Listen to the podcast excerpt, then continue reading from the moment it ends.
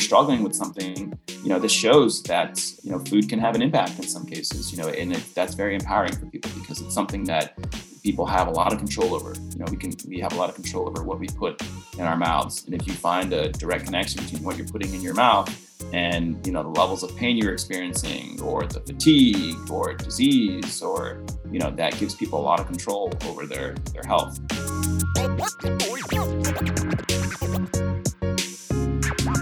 Welcome to the Betr Podcast, where we provide guests and topics and a little touch of humor to fuel your health and longevity.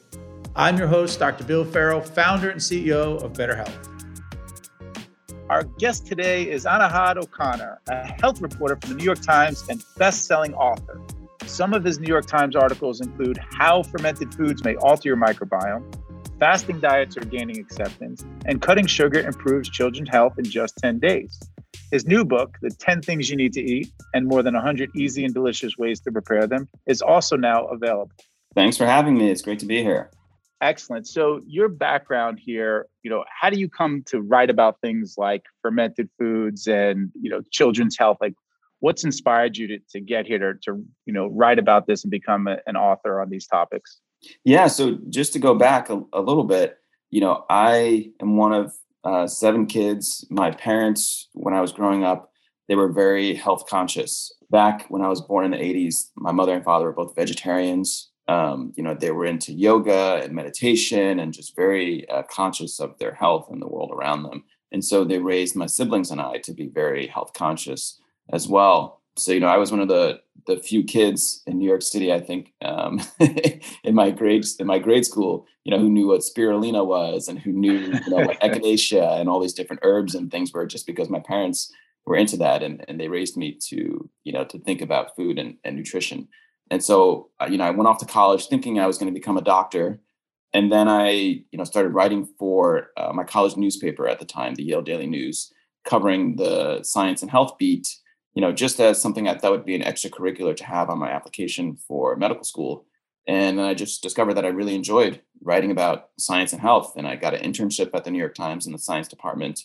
Uh, was writing about, you know, science and health for the Times and would just get so much feedback from the public. And I was just like, wow, I thought, you know, going to medical school, you know, I'd be able to have a big impact on people as a doctor, but, you know, I can reach literally millions of people with a single article and people would write to me and ask questions and i could see people were so interested in you know in in, in this topic of especially food and nutrition and i thought this is what i'm passionate about as well. So i just decided to make that my career.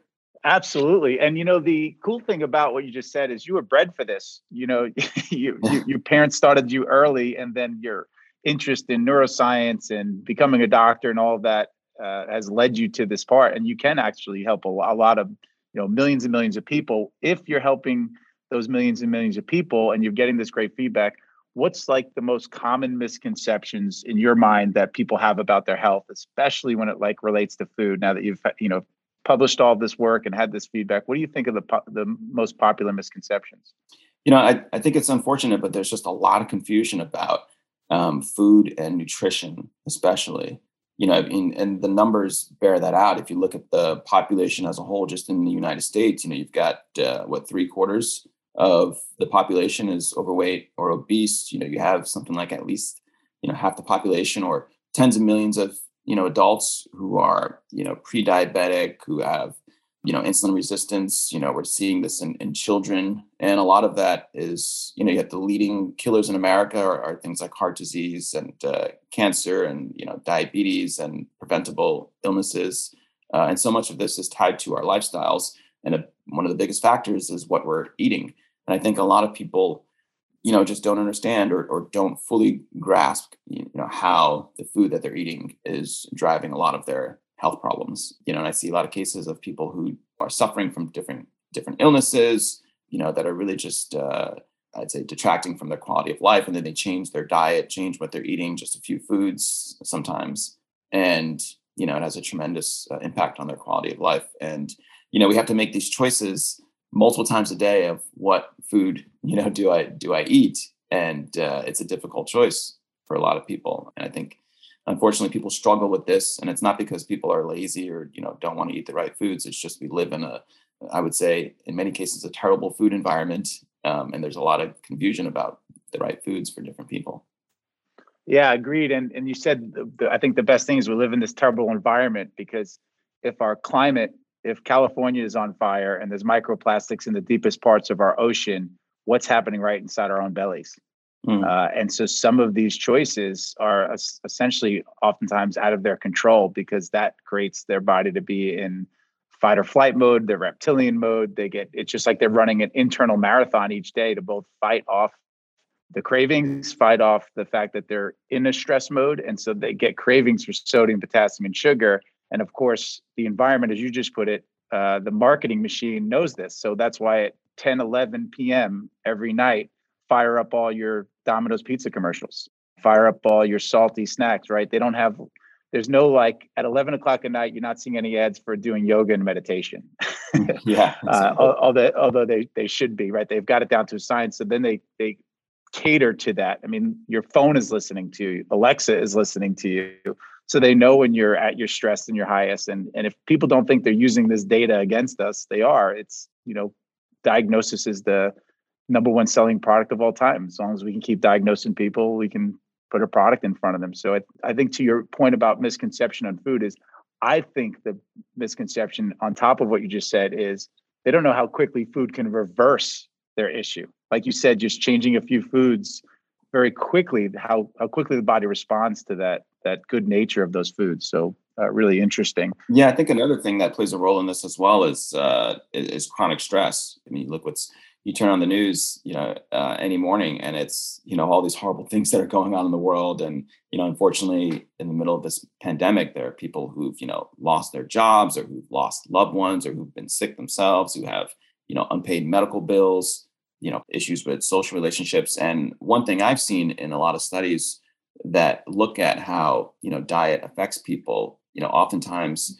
you know you can put people in a study where you put them on a diet where you think it's going to have an, an impact on their weight or on their health. But if they are in a very stressful environment, um, you have people who tend not to do very well, even when they are, you know, given all the motivation in the world to eat, you know, a, very healthful diet because there's just so much going on uh, in their lives. And so that's one thing that's been pretty eye-opening for me is that, you know, I've looked at big, you know, well-controlled, rigorous studies where they compare people on, you know, low carb diet versus, you know, a low fat, healthy plant-based diet. right. And then they see people, certain people do very well, certain people don't do very well on these different diets. And then they look closely and see, okay, well, why did some people lose 20 pounds on this diet and then other people gain 20 pounds on this diet? And one of the things that these studies have shown is that oftentimes the people that are gaining, you know, the most weight are the people who, you know, are going through a divorce, people who've, you know, just lost a job. There's just, you know all these stressful factors that can uh, impact you know our health in addition to what we're eating. 100% and i think our audience will definitely emulate that response because that's what most people when they're working with them always like listen this isn't your fault. You got to let yourself off the hook here. The social determinants of health are a big deal. The social factors that are happening right now like you said it best if i pick up my cell phone right now and i go to social media i'm probably going to see more things that are going to make me feel bad than feel good I'm mm-hmm. going to turn on the news. More things are going to make me feel bad than feel good. And if you're constantly in that fear based reptilian brain, as we go back to it, you're in fight or flight mode. Your body's des- now designed to prioritize anxiety over and fear over anything else. And then you have the double whammy where anything you're touching or putting in your body is killing off your microbiome, which means that 90% of your body's happy hormone serotonin is made in your gut. You can't even produce that hormone to make you feel happy. So you're physiologically you can't be happy, and psychologically you're being bombarded. And no wonder there's this explosion. And and to your point about the confusion on nutrition, I say, of course we're confused because everyone, to your point in this study, is saying, well, is it the high fat diet? Is that a low carb diet? It's like it's not the diet, and everybody is different. We're all unique. And so there's uh, 300,000 books written on diet and nutrition. They all can't be right and they all can't be wrong, mm-hmm. but they may not be right for you. And in my experience, when I speak to folks and I say, and they say, Oh, you do this thing with diet and nutrition, they always say the same thing. They say, Well, my diet's pretty good. And I say, Yeah, but for whom? Yeah, that's an excellent point. you know, on the topic of misconceptions, that's a question I, I, I, get a lot and hear a lot from people is what's the best diet? And the question is, what's the best diet for you? Because we're not all the same. You know, it's like if someone said, Hey, what's the best television show? Well, you know, there's right. no one television show that's going to make everyone happy or, Hey, what's the, the sport that I'm going to be the best at? It's based on your individual, you know, genetics, your background, your, there's so much that goes into it there are studies showing that you know if you look at modern hunter gatherers you know these populations of people who live in these you know pockets and corners around the globe where you know they live the same way that they have for thousands of years and they are typically free from a lot of the chronic diseases that are are killing people in western civilization you know they tend not to be obese or overweight they tend not to develop heart disease unless it's very very late they tend to you know have very low rates of cancer diabetes all those things uh, and then you look at the diets that they're eating. You know, there's some that eat high carb diets, some that eat low fat diets, you know, some that, you know, eat a lot of meat, some that eat very little meat. You know, human beings, we're, we're very adaptable. We can get by on, on different types of food pretty easily. But there are certain things that our bodies require and, you know, certain levels of exercise and a lot that goes into it. And, you know, like you said, a big part of it is, uh, you know, what's the right diet for you? And that's something people often don't understand is they see someone who does very well on one particular diet and think that it's going to work for them and for everyone right. else. It's like, no, that's yeah, that's diet for them, not necessarily for you. Amazing point about the adaptation, right? We are adaptable, and that's the inherent recuperative powers that are in the body. And if you have the diverse microbiome to go along with that, you can adapt even better because those are the, the parts of the adaptogens within your body. and I think it's a really amazing point if you look at uh, let's say Sardinia in Italy, right, the blue zone, where they're they're having pasta each day, they're having uh, a glass of wine, they're having some fresh cheese. They only eat meat on Sundays, and they live to 100 years old, seem seemingly have an amazing lifestyle. You can then go to a Nordic country, and they're eating more meat, and and yet they're also living to 100. And so we we because we try to dissect everything down and like that's the exact nature. You know, that's exactly what I should do we forget the point that well they're also probably free from a lot of the toxicity and the chemicals i mean in 2018 alone the fda put allowed 400 food additives uh, as you know in europe they ban things a little bit quicker than we do like uh, uh, carrageenan which is in all almost all us formula but yet it's been banned in europe for whatever five or six years or so i think your body's best free from poison mm-hmm. like you can adapt to probably most foods if you just don't have your body constantly under attack. You're not given antibiotics the first thing as soon as you are born. It's like, nope, here's a bunch of antibiotics. Let's kill off all that natural bacteria that your mom had just handed you, mm. um, and all the other things. So I am curious about one thing. You, I think you said that your parents were vegan or vegetarian. Uh, vegetarian. Vegetarian. Have you continued that trend? I have not. I I was vegetarian until I was until I got to college and discovered bacon. yeah, I know bacon. wow. you know, I I have never really consumed much uh, red meat uh, because I you know I grew up without it, and I had this I had this visceral reaction when I would go to grade school, and uh, it was like sloppy joes Tuesdays, and the whole entire floor that the cafeteria was on would just reek of sloppy joes, and so I just you know was always put off by you know, the smell of that. And so I just never really developed, you know, a taste for uh, for red meat. And so to this day, I've never had uh, ribs and uh, pork roast and a lot of other.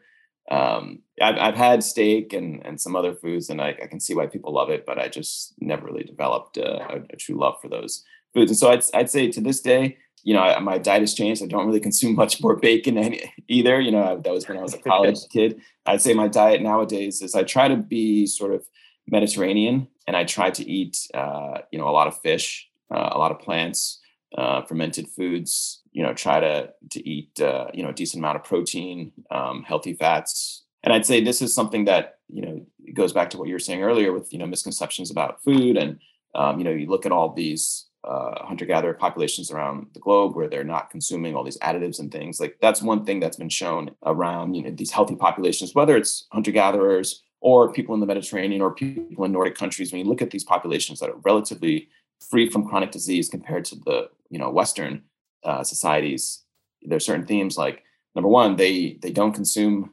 many or you know little if any ultra processed foods. Foods that are really to a certain extent chemistry experiments. You know, that's one thing you see in these these very healthy um, populations is they tend to consume very little, if any, ultra processed foods. They also consume a lot of fiber. You know, very high amounts of fiber, especially the hunter gatherer groups. You know, they can easily consume you know above 50 grams of, of fiber a day with no problem. And I think that's important because you know, fiber tends to be very satiating. It fills us up. And then another thing we're seeing is that it it feeds your gut. You know, we have, you know, this community of trillions of microbes living in our guts, you know, that produce all these chemicals and enzymes. And you mentioned serotonin and all these other, you know, chemicals that affect us and hormones. And they need to eat and, and they thrive on a high fiber diet. Um, a lot of these, you know, healthy populations also, you know, typically you see they have lots of different fermented foods that they consume. You know, in Eastern Europe, it's things like sauerkraut. Um, you know, in, in Northern Africa, you have things like injera. In Asia, you have foods like uh, you know kimchi and uh, natto, and you know even soy sauce is fermented. You know kombucha, all these different fermented foods. Those are things that you typically don't see in the you know Western diets. Um, and so I try to follow certain principles uh, with my diet, which is try to emulate what these healthy populations are doing to a large extent. You know, and and you know, there's lots of tempting foods out there, so I don't completely deprive myself of. Uh, you know, me neither, brother. Me neither. I, I, New York, you got us some pizza. yeah, I gotta have pizza. I have pizza at least once a week. You know, because I feel, too. you know, you gotta live a little. But for the most part, I think if you're eating like you know 80% or so healthy foods, if your diet is mostly comprised of healthy foods, then then you're doing better than you know 95% of the of the population. Absolutely, I think when we talk about fermented foods, that's something that is near and dear to my heart. I'm always telling people like, go ahead, just try the set the fermented sauerkraut. You know, start there. Kimchi for some can be, you know, depends on how it's made, can be, uh, you know, acquired taste. Mm. Sauerkraut is fairly benign to put put in there. You mentioned something in Northern Africa which I hadn't heard about. Can you explain that one for me? Yeah, it's uh, it's pronounced injera. It's spelled I N J E R A and that is typically found in Ethiopia um, and Eritrea, which is sort of in uh, north uh, northeastern Africa. And that's a food that I eat a lot of. My wife is actually um, part Ethiopian, and that is a food that uh, it's like a sort of flatbread that's made from. Uh, it's often called a grain, but I think it's really a seed called teff, which grows in northern Africa, and it's uh, very high in vitamins and minerals and protein and they sort of use this to make this really nice sort of uh, fermented flatbread that has a very nice like sourdough flavor to it. Instead of using forks and knives, they take pieces of injera and they use it to sort of scoop up their food and and, and eat it. And it's uh, it's delicious. And uh, this Ethiopian food kind of I think for for someone who hasn't tried it, I think there are, you know it might be considered somewhat similar to South Asian food where there's a lot of nice fragrant spices and flavors, some curry like foods. But yeah, that's one place where, you know, injera is this fermented flatbread that they consume pretty much with almost every meal. So you, and that's one yeah. thing I've noticed when I've studied fermented foods is that you look at any culture around the world, um, you know, they historically have had some type of fermented food. Even um, the Inuit, you know, they have a fermented food where they actually, they take I think it's their their whale or, or blubber, and they will actually bury it and ferment it for you know six months to a year, and that's like considered a, a treat for them. And that's one thing that we don't really do in, in Western society. We tend not to eat many fermented foods, um, and like you said, for a lot of people, sauerkraut, kimchi, those are an acquired taste. But I think that's just because we're so used to you know consuming so much fat and sugar, really, you know, I've noticed with my son, who is now two and a half years old, when he was, you know, a baby, you know, there were foods that I just assumed he wouldn't like, like different vegetables or fermented foods, or I would even give him, I call them caviar, but they're really sort of a, it's called roe, like the fish right. roe.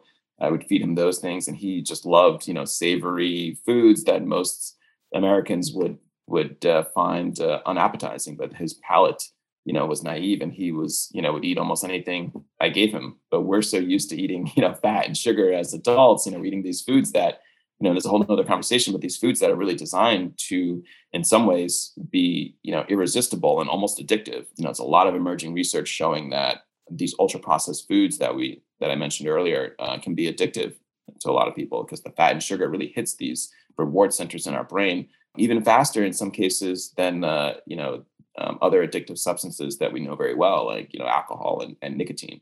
It has to just ring true if you just look at our society, right? I mean, what chance do we have of getting ahead of all this chronic disease, the explosion of autoimmune diseases with food that essentially is addictive, which we can just kind of go out on the limb and say, yeah, it probably is, a microbiome that's being constantly, you know, punished, then mentally and emotionally we're constantly punished. Every time the the traditional approach to our health fails, the medicines, the move more, eat less, the flipping tires in parking lots, the the chalky shakes, right? The weighing all your food, you can count points like Rain Man. When that mm-hmm. fails, they always the scapegoat's always the human.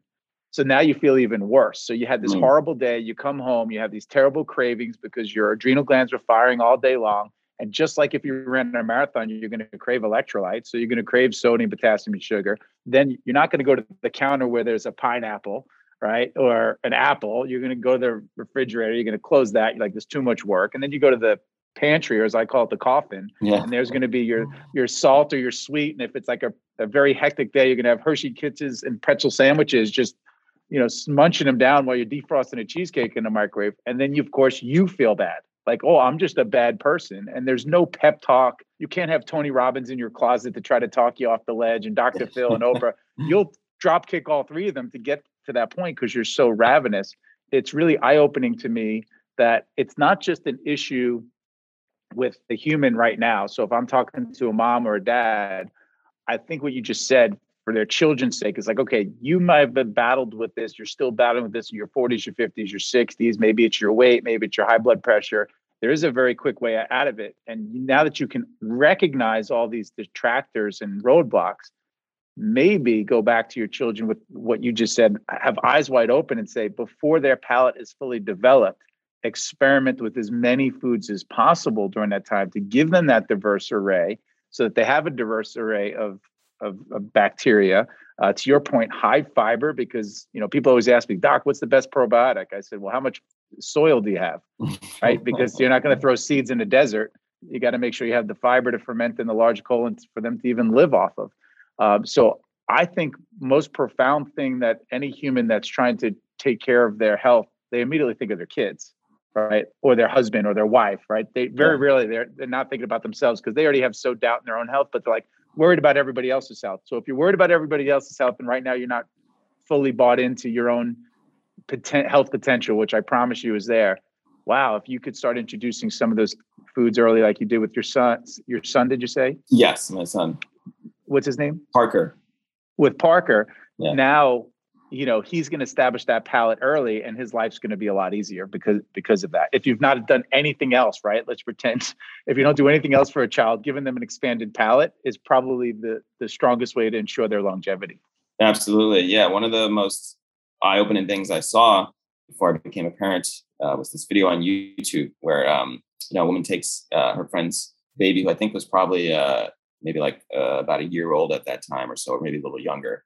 And uh, they did what they called you know a taste test where they took like the typical american you know sort of gerber jars of like typical american like high sugar baby foods. And then they um, went to like a local asian uh, grocery mart where they were able to to get um, these sort of imported foods baby foods from japan and korea and other places. And instead of being like the high sugar really sweet and fatty baby foods they were things like you know fermented fish in a jar for for a baby and like you know fermented vegetables and like these really savory things that most Americans would just find disgusting. And the the the mom of the child was saying, "Oh, there's no way my kid's gonna like those things. That's, those are just you know nasty." And so the the woman did the taste test where she started with these you know fermented you know foreign um, foods and the baby had no problem eating them. You know, the baby would just take a bite and be like, "I want more," and the mom couldn't believe it. And I think you know, part of this sort of to me resonated because it showed that a lot of, you know, adults just sort of project onto their babies and think, well, you know, I don't like eating, you know, uh, this fermented food, so my child's not going to like that. When that's not necessarily the case because they haven't lived in this food environment for decades where they're being bludgeoned over the head with all of these ultra processed uh, foods. You know, and I think that's you know, one of the problems with the American diet, because, you know, there is this epidemic of, you know, obesity and overweight and uh, metabolic diseases. Um, and, you know, like we talked about earlier, a lot of that is driven by obviously our lifestyle, but especially our diet. Um, and that's just because we live in a food environment where there are all these, you know, foods that are chemistry experiments. Like I said earlier, uh, you look at the top 10 foods that Americans are consuming, you know, where they're getting most of their calories from. I think number one is like uh, according to the CDC. Number one is like you know baked foods, baked uh, pastries, you know donuts, bagels, you know these simple carbs. You know pizzas at the top of the list. You know you have things like what they call chicken dishes, which is basically like fried chicken and like you know breaded chicken cutlets, those kinds of things. Soda is a big one.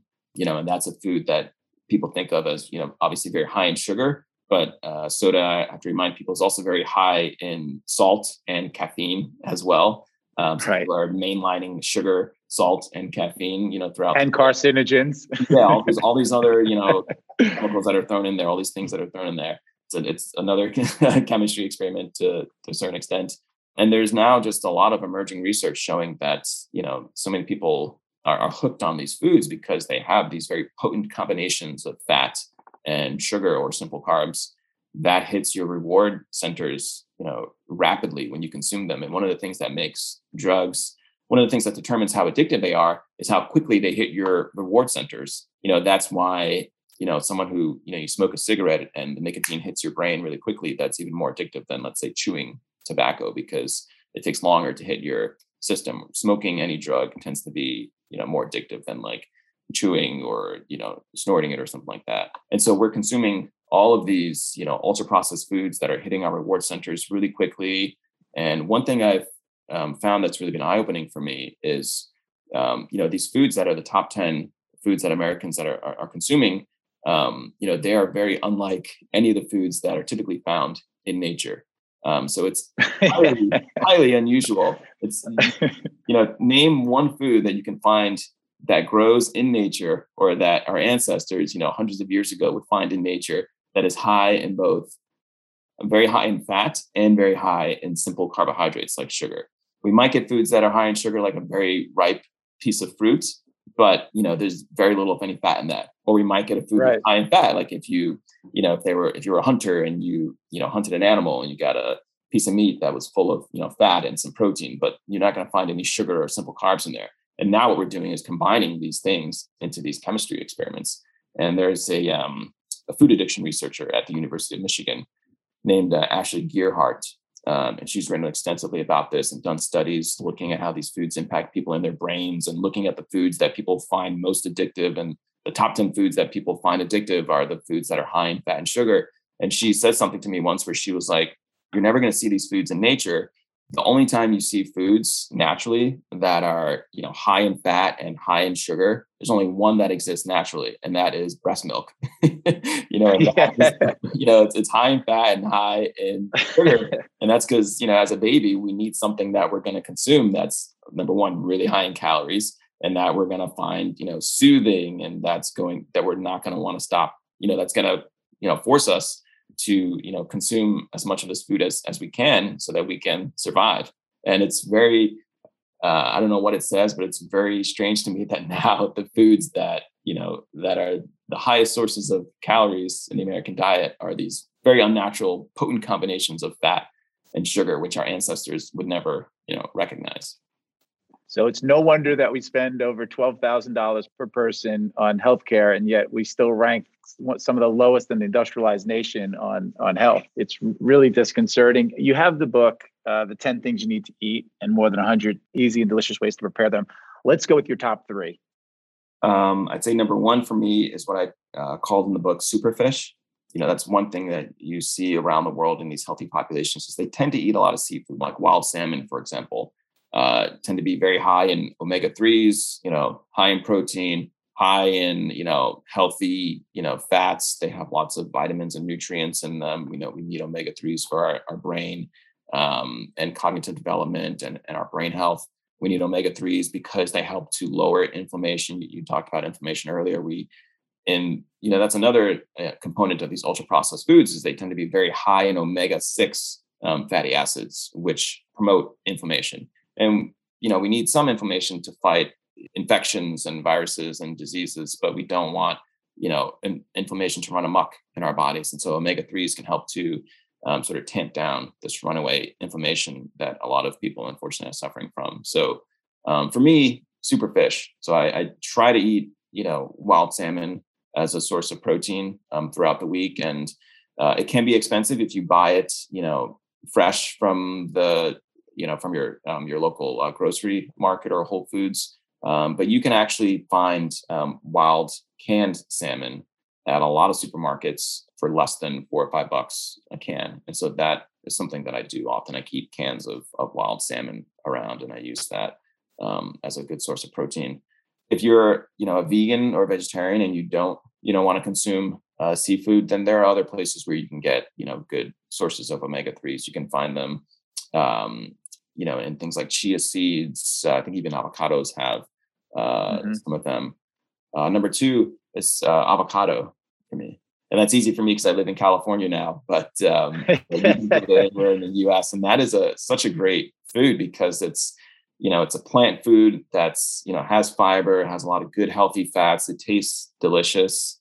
I find that a lot of people struggle with you know low fat diets, especially people who are going plant based. You know they want they miss things like butter and uh, you know dairy and you know they miss these ultra processed foods with a lot of fat. And avocado is just you know such a great source of rich heart healthy fats and uh, you can use it in salads and some people even make avocado ice cream. And then number three for me is just um, i really love uh, fermented foods. I've really gotten into them lately. And like i was saying earlier i think that uh, unfortunately in western society we've lost a lot of the you know fermented foods that were that were part of the different cultures um, you know that people come from.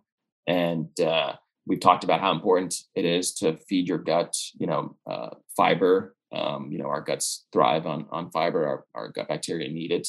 But you also need a diverse microbiome. And fermented foods are living foods. You know they have these you know people ask me you know like what probiotic supplement should I take? And I say fermented foods because that's fermented right. foods come yes. naturally rich with you know probiotics. And there was a recent study at, at Stanford that I wrote about where they put people on a high fiber diet and then a separate group of people on a high fermented foods diet. And they found that the people who ate a lot of fermented foods had reduced inflammation, they had uh, much more diverse microbiomes. And the people who ate the high fiber diets, they found that, you know, after I think it was 10 weeks was a study. Um, they saw some improvements, but the fermented food group did much better. And the people who were put straight away on the high fiber diet, some of them actually had increased inflammation. And they think one of the reasons is because these were people who were eating, you know, your standard American diet, who probably did not have very diverse microbiomes that were prepared for this high amount of fiber. Whereas, you know, our ancestors and modern hunter gatherers, you know, have much more diverse microbiomes that are prepared you know, for the fiber that humans naturally consume high amounts of. And it seems like eating fermented foods is one way to seed your gut with beneficial microbes and to give yourself a diverse microbiome that seems to be associated with good health. And so I try to combine, you know, fermented foods with, um, you know, good amounts of fiber from a lot of plant foods. Totally agree. Uh, you know, big big staple in our house, uh, kombucha. In fact, I like try to wait to the big bottles at the bottom, mm, and yeah. I, I, try to grab all the good the goodness of it. Yeah. I have I have a question when it comes to fermented food. So let's just say you walk into Whole Foods, they have a section now. A lot of them have their fermented food section, which is great. You're starting to see some more awareness, but they'll have um, a specific sauerkraut that you know they say is enhanced with probiotics. If I just buy regular sauerkraut, you know, from a traditional store, I go to Harris Teeter and I just buy traditional sauerkraut does it still contain uh, because it's fermented still con- contain the same amount of probiotic than some of these things that are being you know positioned to us as you know more probiotic friendly? Or is all sauerkraut fermented the same way and it, you're still going to get you know the same dose of probiotic with it? Yeah so uh, one thing they've shown uh, the, the folks at stanford who you know study fermented foods they've actually found that most of the fermented foods that they've studied that they find in the refrigerated section tend to have the amount of probiotics and micro microbes that they say they do on the label. Uh, and in many cases, they actually have more than what's on the label because, like we were saying earlier, these are living foods continues to grow. Yeah, we'll say yeah, they're continuing to grow exactly. You know, so so as long as you're getting sauerkraut, uh, most of the sauerkraut tends to have you know pretty similar compositions of, of, of probiotics. Um, the one distinction though is that you need to get it from the refrigerated section. A lot of people say, oh well, you know, they have sauerkraut you know, in cans, you know, in a different part of the store, can I just get that? And in that case, they typically will not have the probiotics because then those uh, types of sauerkraut are pasteurized. You know, they are heated so that they can be canned or put in those jars and kept at room temperature and shipped and all that stuff. And the pasteurization process, essentially heating the foods up at high temperatures, actually kills the microbes. And I try to tell people it's the same thing as if, you know, if you had you know a child you know what a lot of parents would do to disinfect you know the kids pacifiers you know put in some boiling water or something if you want to disinfect something you put it in boiling water because that kills off the microbes well it's the same thing you know if you're cooking um, or heating up your sauerkraut or kimchi at very high temperatures you're killing off those uh, living organisms in there. So you know as long as you're getting it in the refrigerated section and typically it'll stay you know fermented or live microorganisms or probiotics or something like that all of those uh, you know tend to be fairly equivalent. So my my recipe in the morning is so i'm an avocado guy so is uh, half a, i do a hard-boiled egg i take fresh salsa uh, half of avocado and then i take uh, a pinch of sauerkraut and i mix that together and that's uh-huh. my my morning and it fills me up. I feel really good. Um, but i'm curious should try that. It, it's yeah, it actually it's, it, it makes it's so savory that like I, I could eat it all day long. Yeah, and incredibly nutrient dense as well. It sounds yeah, it, it's, it's good. Now the the and it's funny because it has tomatoes and I was listening to Tom Brady on a podcast, so I'm I'm always fascinated oh, with yeah. him because he you know he he was on uh, Dax Shepard's podcast and I think it was Armchair Expert, right. and it, Dax did a really great job of interviewing him. But I think he addressed them somewhere about the tomatoes because you know there's this book, The Plant Paradox and I always tell people, I'm, I'm like, listen, if you search hard enough, someone can prove that your diet is wrong and someone can prove it's right. Um, and for a while there, they were saying, well, Tom Brady doesn't eat lectins. I'm like, well, there's 6,000 species of lectins. Yeah. So that's a pretty bold statement for a man, you know, yeah. to just, he brought up, it's like, well, you don't eat tomatoes because of the lectins. He goes, no, I just don't like tomatoes. but it, it, became this whole urban thing. Like, if you just avoid tomatoes, you'll be like Tom Brady. Yeah, you'll be a superhuman so with that, with the fermented, uh, we're on the same page there. You know, get them from refrigerated. Um, as an example, like with BetrHealth, we have a supplement line. It has uh, it's a mixture of enzymes, probiotics, spirulina, and vitamins and minerals. And I did that, and I tell people, I'm like, look, food first, sauerkraut first, eating healthy first, all that stuff. This is just extra insurance. But if you can't afford the extra insurance of supplements, please put it into food first, right? Because as you mentioned, that probiotic pill that we're giving, you're getting a fraction of what you could get from eating the fermented foods. Mm-hmm. And so now we go to another section of the of the food aisle, which has your apple cider vinegars, like from Bragg's, and then you mentioned earlier soy sauce. So because those things are at room temperature, do you think that we're still getting a probiotic from an apple cider vinegar, or is the we're just getting the other benefits of just apple cider vinegar, uh, but maybe not the probiotic push from the apple cider vinegar? I think it's both, and that that's an excellent question. I think with the vinegar, you know, there's been a lot of research and, and, a growing amount of research into what are the benefits of just, you know, vinegar. Does it have, you know, blood sugar effects? Uh, you know, does it impact your glycemic control? And there's some research suggesting that that it that it can, but obviously, you know, you have to consume a lot to see a substantial effect. Um, but there's certainly no downside to that. But I, with apple cider vinegar, as long as it has the mother in it, and for people who don't know, that's sort of like the little you can see this little disc in there sometimes that's kind of makes the apple cider vinegar murky or or hazy, and that those that's the actual microbes in there, the collection of, my, of microbes. So as long as you're buying, you know, an apple cider vinegar like Bragg's that that has the mother in there that you can see visibly, then you're likely getting some probiotic benefits. Got it, because they're alive still. They haven't been pasteurized, so that they're alive.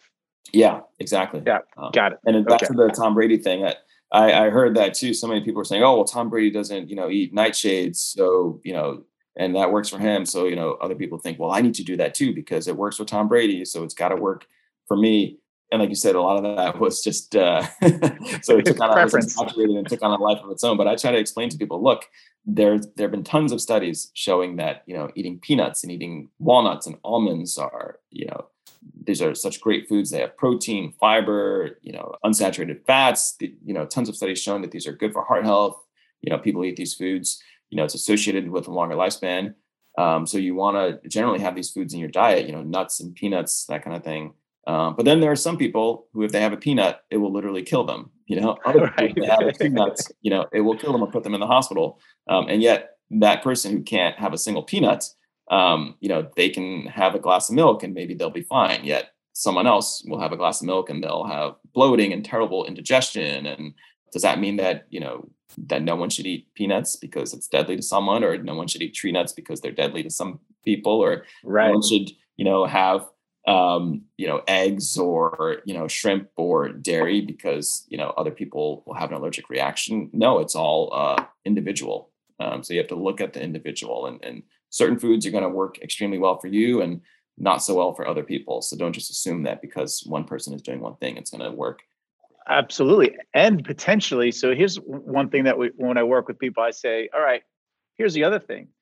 You may have foods that you think don't agree with you, but you may not have had low inflammation and, and the proper microbiome to even do anything with them. Hmm. So you're already showing up with signs of inflammation and a, and, and a trigger uh, when really it might not be. And, and, a good example of that is my son was born uh, a C-section, hmm. and immediately when he was a baby, he started having rosacea and all these issues with his arms and eczema and psoriasis. And we went to all these these uh, places, and, and, as you probably know, uh, um, you know your family never listens to, and in my case, especially my wife, when it comes to nutrition and health.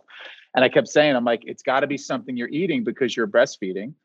He was cesarean, so he never got, and and this is before I really knew much about gut bacteria. He never really got mother, right? That's where it came from. He never got the mother's first deposit of the good bacteria because it, he didn't get it passed through the ba- uh, bacterial canal and uh, one of our podcast guests, Pedram Shojai from the Urban Monk, said his his friend was a surgeon. He actually sm- the baby was born, and then he actually smothered it all over the child. Yeah. Um, and so my son never got that first deposit. And so then when we were checking out my wife, finally after all these things, I said, "You got to be something you're eating." And she was a newscaster, getting up at three o'clock in the morning. She was eating rice cakes with peanut butter on it. Mm, oh, wow. and eating it every morning. She just forgot that wow. she could do that every morning. We took it out within two days. All of his his skin cleared up. But to this day, technically, he's allergic to peanuts and tree nuts, and potentially, and they, and a lot of times they say, well, they outgrow it. Well, maybe they don't outgrow it all the time. Maybe it's we have to reseed his gut, mm. get him to the point where he actually can not have that sh- reaction to those things because he can handle it better. Now I'm not going to experiment with them because I know the all it's a it's a dicey game. Yeah. But ultimately, I see people with, have that same reaction with gluten, certain wheat, where after they do this 30 day elimination reintroduction and we put a heavy emphasis on fermented foods, suddenly like you know I can have cheese and it doesn't bother me like it did. People with IBS and Crohn's. Um, I always find it funny when people say, I'm like, do you know that there, we have no known etiology of IBS and Crohn's? We have no known etiology of diabetes too. We can correlate certain things, but we really don't have a definitive answer of why this happens. Yet you and I know what the definitive answer is. It's the processed foods, the stress, the singular bacterial colonies that are in there when they really need to be, you know, diverse. And so in addition to the fermented foods, right? So you have the fermented foods, you're eating fiber. I think you mentioned that apples and oranges and blueberries, strawberries, and high fiber. What about kombucha? So people are nervous about kombucha because they talk about the sugar content along with the fact, yeah, it's got good probiotics, but am I also counteracting it because there's sugar in it? If you could speak a little bit about kombucha. Yeah, and that is a problem. You know, so that is why um, traditionally, I, I, tend not to consume too much uh, kombucha because uh, kombucha is one of these uh, drinks where you know it's, it's, made from juice, and you add the probiotics, the microbes, and they're consuming you know the sugar uh, and converting that to enzymes, or you know if you let the process go on long enough, they could you know convert some of that to alcohol. That's why some kombucha has you know alcohol in it. Um, but oftentimes you will see, you know, I go to the supermarket and I say, oh, you know, there's this whole section in in most you know, especially high end supermarkets where they will have entire sections of just kombucha and fermented drinks.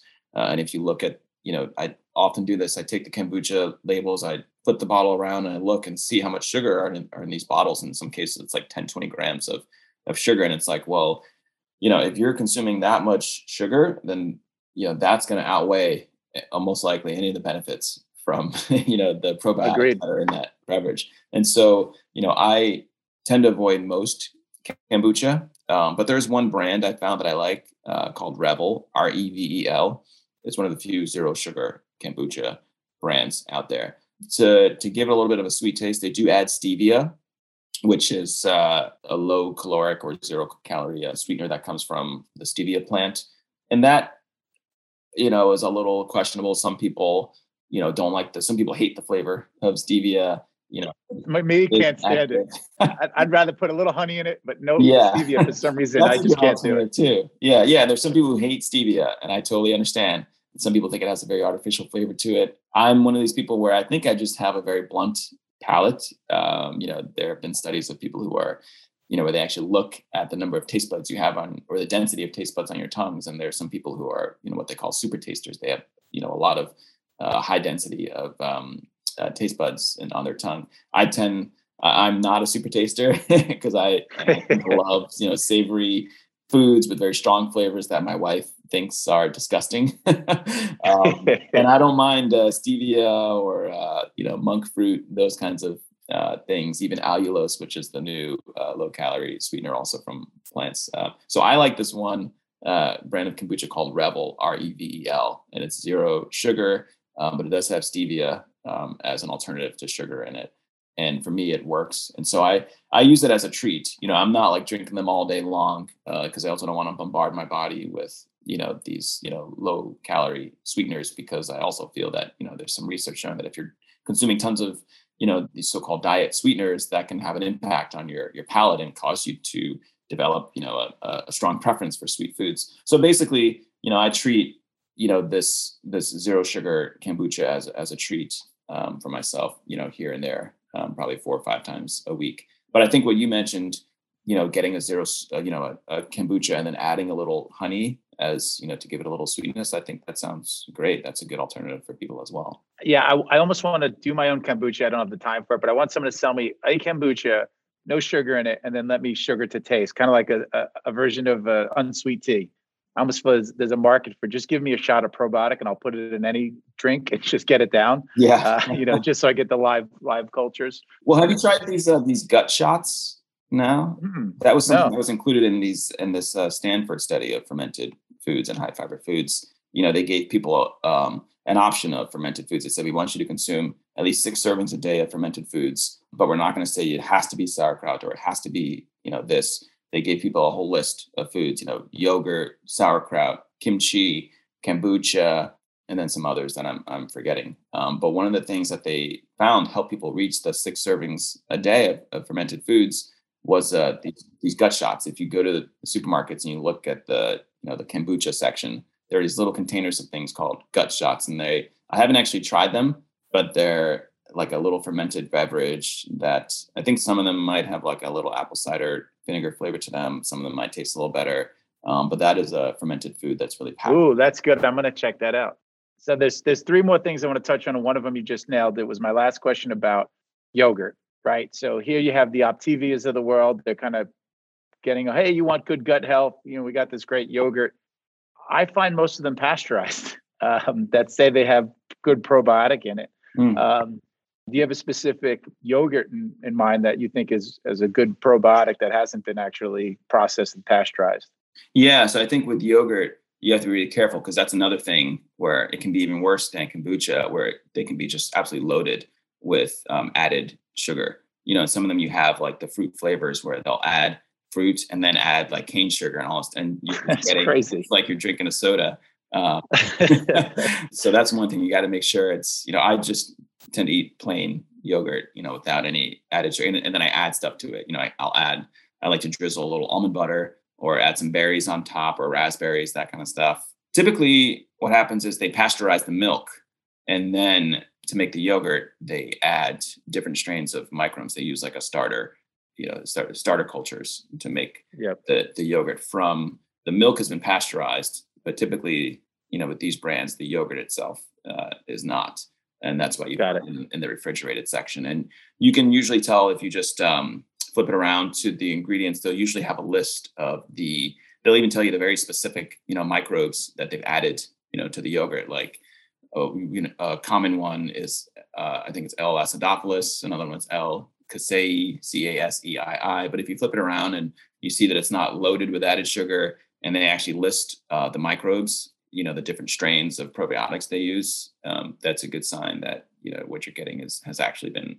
fermented and it's got the probiotics in there. So that's what i look for. Kefir is another one that i've started consuming uh, lately and i really enjoy that a lot. It's a lot to me it's a lot more sour than uh, yeah. so that's probably more of a acquired taste for people but i like it.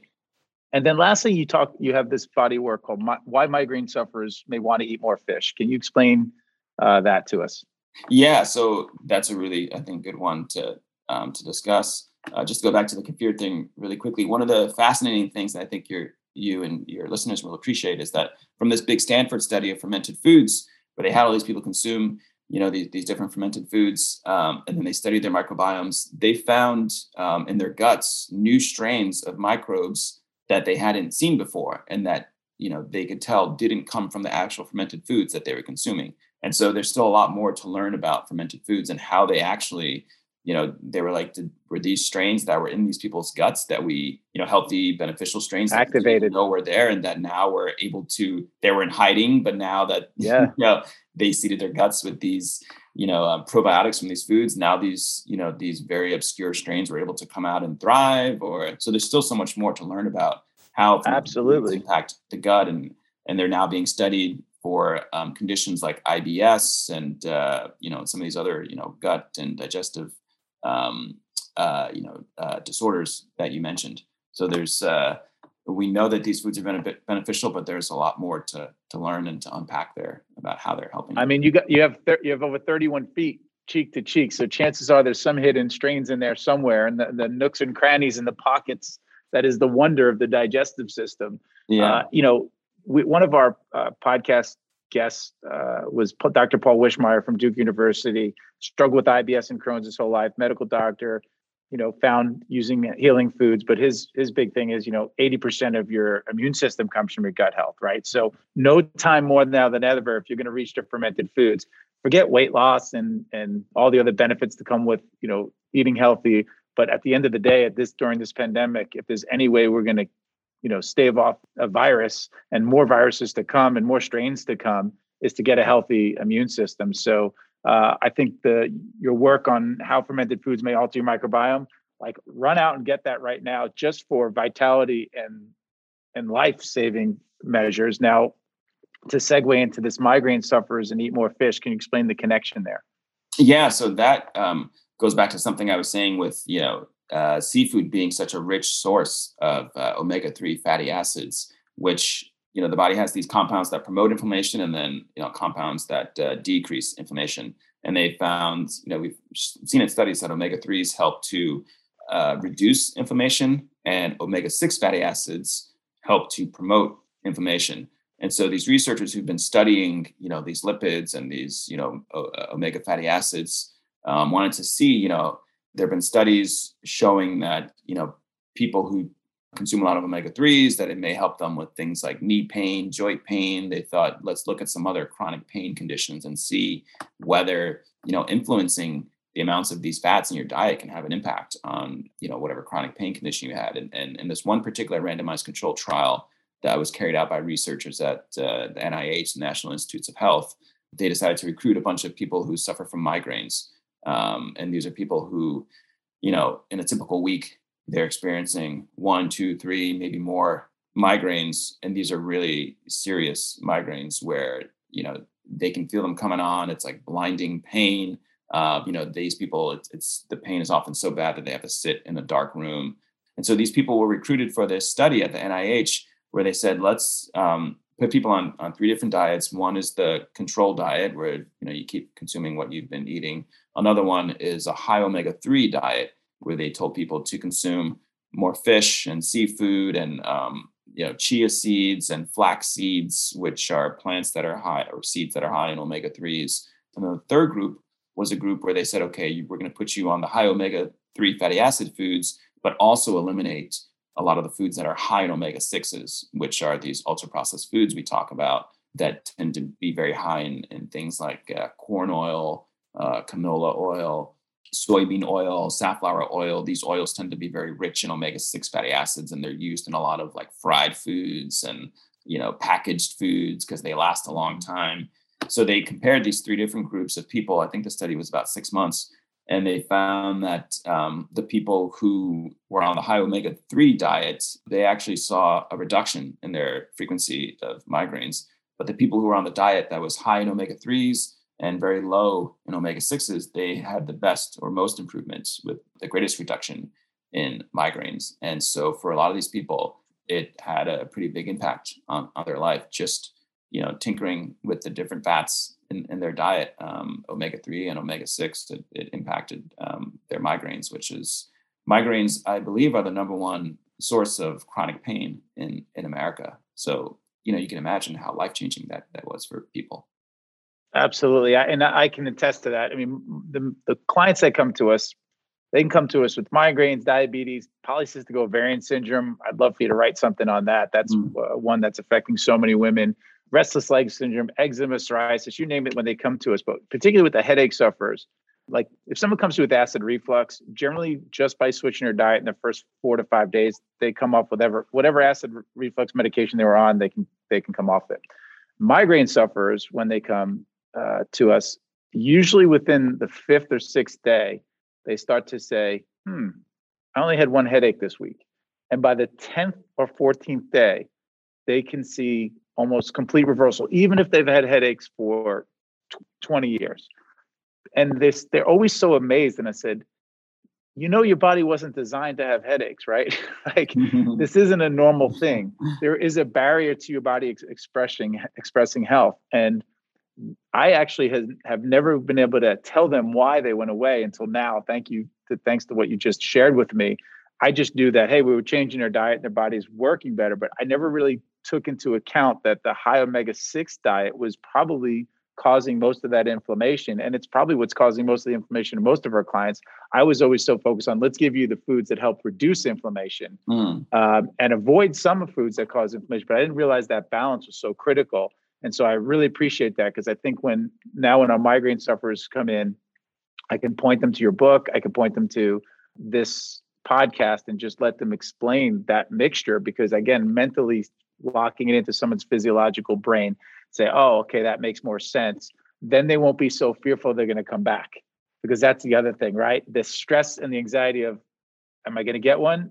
No, you won't, because we've actually eliminated the physiological approach to it to reduce that stress. So uh, thank you so much for that. I, you know, I've just been saying, people go, Hey, thank you. I've got rid of my migraines. I'm like, good job. I'm happy for you. I could never explain why.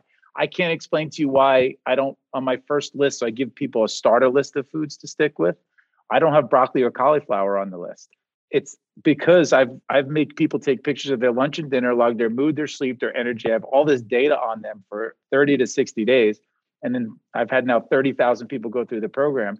And early on, I realized, man, everyone who had broccoli and cauliflower seemed to have more digestion, bloating, didn't lose weight as fast. And so I took it off the list. And sure enough, when we they reintroduce it one by one, broccoli is still one of the number one culprits that cause mm. people distress. And some people say, well, maybe it's because it's a cruciferous vegetable. And I'm like, well, I don't find the same as with other cruciferous vegetables. So maybe it's the way we process broccoli in this country. Yeah. Uh, it looks like it's supersized, and and maybe it's hiding pockets of pesticides I'm not sure half the time when we when I've come up with this list, but it was just from trial and error observation. And then I also learned that when I put people through the expensive tests of like food sensitivity, uh, food trigger, even the gut microbiome tests that are supposed to tell you what foods to avoid, it gives them 50 pages of food they should should avoid. and if you take it six months later, it's different. Yeah. So I said, guys, let's just do trial and elimination in your own environment so you're not all stressed out. Start with these specific foods and then sometimes they want a scientific explanation of why i chose the foods. I'm like this is just clinical observation. So you giving me that tidbit there is uh, very helpful i think it's going to help a lot of people and i appreciate it. Oh you're very welcome. And i think it's also fascinating what you said about broccoli and cauliflower because i've heard that anecdotally from a lot of people. Uh, i have family members who you know eat very healthy diets. They love eating vegetables and plants but you know they will not touch broccoli um, or cauliflower because they say they immediately they get an impact. You know, they they're more flatulent. They have their bowel is bothering them, and I've heard other people say this as well. Uh, I'd love to see, um, you know, some food researchers do a study on that. that would be fascinating. Um, for me, I, I, don't seem to have that problem with cruciferous vegetables, but there are some like onions, you know, or garlic, you know, that can have that impact on me. But back to what you're saying about, you know, the impact of food on on migraines and other aspects of pain and health. You know, I, I talked to a, um, a, headache specialist, a neurologist who specialized in headaches at, at Harvard, and she was very um, enthusiastic about this study, even though she wasn't directly involved in it, because she said she had had so many patients who would come to her with migraines who you know were just looking for you know food solutions you know trying to think you know is there something in my diet what can i do and just struggling you know with all these extreme diets and just couldn't you know find something that seemed to to work for them. And then the study comes along um, and shows that you know just by switching your diet in a very certain way, adding more omega threes, reducing omega six fats, people actually saw greater reductions in headaches compared to a lot of the medications that are prescribed for these headaches. So food had an even bigger impact in this particular case. And one of the things she said to me was that you know this study is really empowering for a lot of people, and it shows that you know for some people, um, if you're struggling with something you know this shows that you know food can have an impact in some cases you know and it, that's very empowering for people because it's something that people have a lot of control over you know we can we have a lot of control over what we put in our mouths and if you find a direct connection between what you're putting in your mouth and you know the levels of pain you're experiencing or the fatigue or disease or you know that gives people a lot of control over their their health so it's very empowering for a lot of patients which they should be. Why is it so hard? We, we, we really designed to put on this earth to suffer, right? Like, do we really need someone to play chemistry set with us? Medicines are phenomenal when you're on the battlefield, right? When you're in triage mode, you're in the battlefield, they save lives, they come in, but not for the playing field. We, we need to be on the playing field and use food first. Then I, in all the years I've been doing this, I can tell you, I don't think I've had anybody that came to me suffering from migraines that their migraines didn't go away almost in 14 days. And again, I always tell them, this isn't me. This is you figuring out what works. You weren't designed to suffer. Your body's constantly fighting for homeostasis. There's only a barrier to that expression. What is that barrier? Let's just figure it out. And if we don't think food first, and then now, luckily, the research is finally caught up where you know the the scientific instruments can actually showcase how important the microbiome is. Hippocrates is the one who said this thousands of years mm-hmm. ago. Look well to the gut for all disease. We're acting like this is mm-hmm. cutting edge science. I mean, they've been using fermented foods, you know, since the beginning of time, and we've just overcomplicated it. And we always need to pinpoint something. It's like the human should not. It shouldn't be this hard to just exist in homeostasis, and it's something in our environment. And if you look to the environment, not outside for health, look inside people will have a much easier time, much more empowering time. And it's much simpler than we make it. The work you're doing is phenomenal. I think you made the best choice ever not going to medical school. And you have such a curious mindset that this is really helping you uncover these things, your upbringing with your family, like I, I loved loved reading some of your work. Keep it up. What's next for you? What are you writing about next? Can you give us a, a sneak peek, a, a, a, little spoiler? Oh, I'm always on the hunt for new things to write about, and uh, and, and thank you for those kind words. I appreciate it. Um, what's next for me? You know, I'm always looking at you know these different foods that people are consuming. I've been doing a lot of coverage of alcohol lately. I think that's you know another uh, silent epidemic. You know, especially during the pandemic, people started consuming right. much more alcohol to to cope with you know all the chronic stress and the fear and anxiety that people were struggling with. So I've been doing a lot of reporting on on you know the relationship between alcohol and health. You know, there's this conventional wisdom that uh, moderate drinking is is heart healthy and you know good for your health, but I think you know a lot of that is based on very poor and bad evidence, and now research is showing that even small amounts of alcohol for some people can you know can cause you know detrimental health problems. So that's you know I think there's a lot of misconceptions around the the relationship between moderate drinking and health that I'm reporting on. Uh, I've also been reporting a lot on um, other aspects of of health and lifestyle, like sleep. You know, that's something where you know we talk about you know how badly you know we eat. You know, a lot of us sleep very badly too. You know, we're not getting enough sleep, and that's so integral to to functioning throughout the day and, and to health. And there's, you know, these strong relationships now that we're seeing in studies between poor sleep and heart disease and diabetes and obesity and inflammation. You know, when you're not giving your body enough sleep, you're, you know, causing your body to go into fight or flight mode and causing hormones like adrenaline that are going to help to spike, you know, your heart rate and inflammation. And so I'm always looking to help inform people about things that they can do or habits they can follow to improve their health. So I've, d- I've done a lot of reporting on food and I'm also reporting on alcohol and sleep and exercise and, and you name it. That's amazing. So uh, we will have you back for the alcohol one when my co-host Erin is here, who will fight you tooth and nail, who loves her her wine and her tequila. So there will be a good one. Good. Uh, I would love. I look forward to a spirited yeah. debate. Yeah, You've been an absolute pleasure. My people are gonna, uh, pun intended, eat this episode up. uh, keep up. Where can they find you? Where can they Where can they hear more from you and learn more about you? Uh, so the best place to find me is uh, right now in the pages of the New York Times. My stuff usually comes out on Tuesdays in the science and health section, um, or you can find me on the New York Times website on the well um, section. So nytimes.com slash well. Um, you'll see my articles there. Uh, you can also find me on Twitter. My handle is just at Anahad O'Connor, A N A H A D O C O N N O R.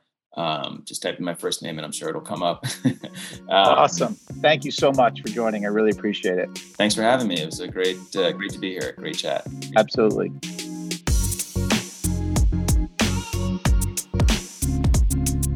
Thanks for listening, everyone, to the Betr Podcast brought to you by BetrHealth.com. For episodes, be sure to subscribe to this feed on the podcast app you're using right now. This episode was edited and produced by Earfluence. I'm Dr. Bill Ferro, and we'll see you again on the Betr Podcast.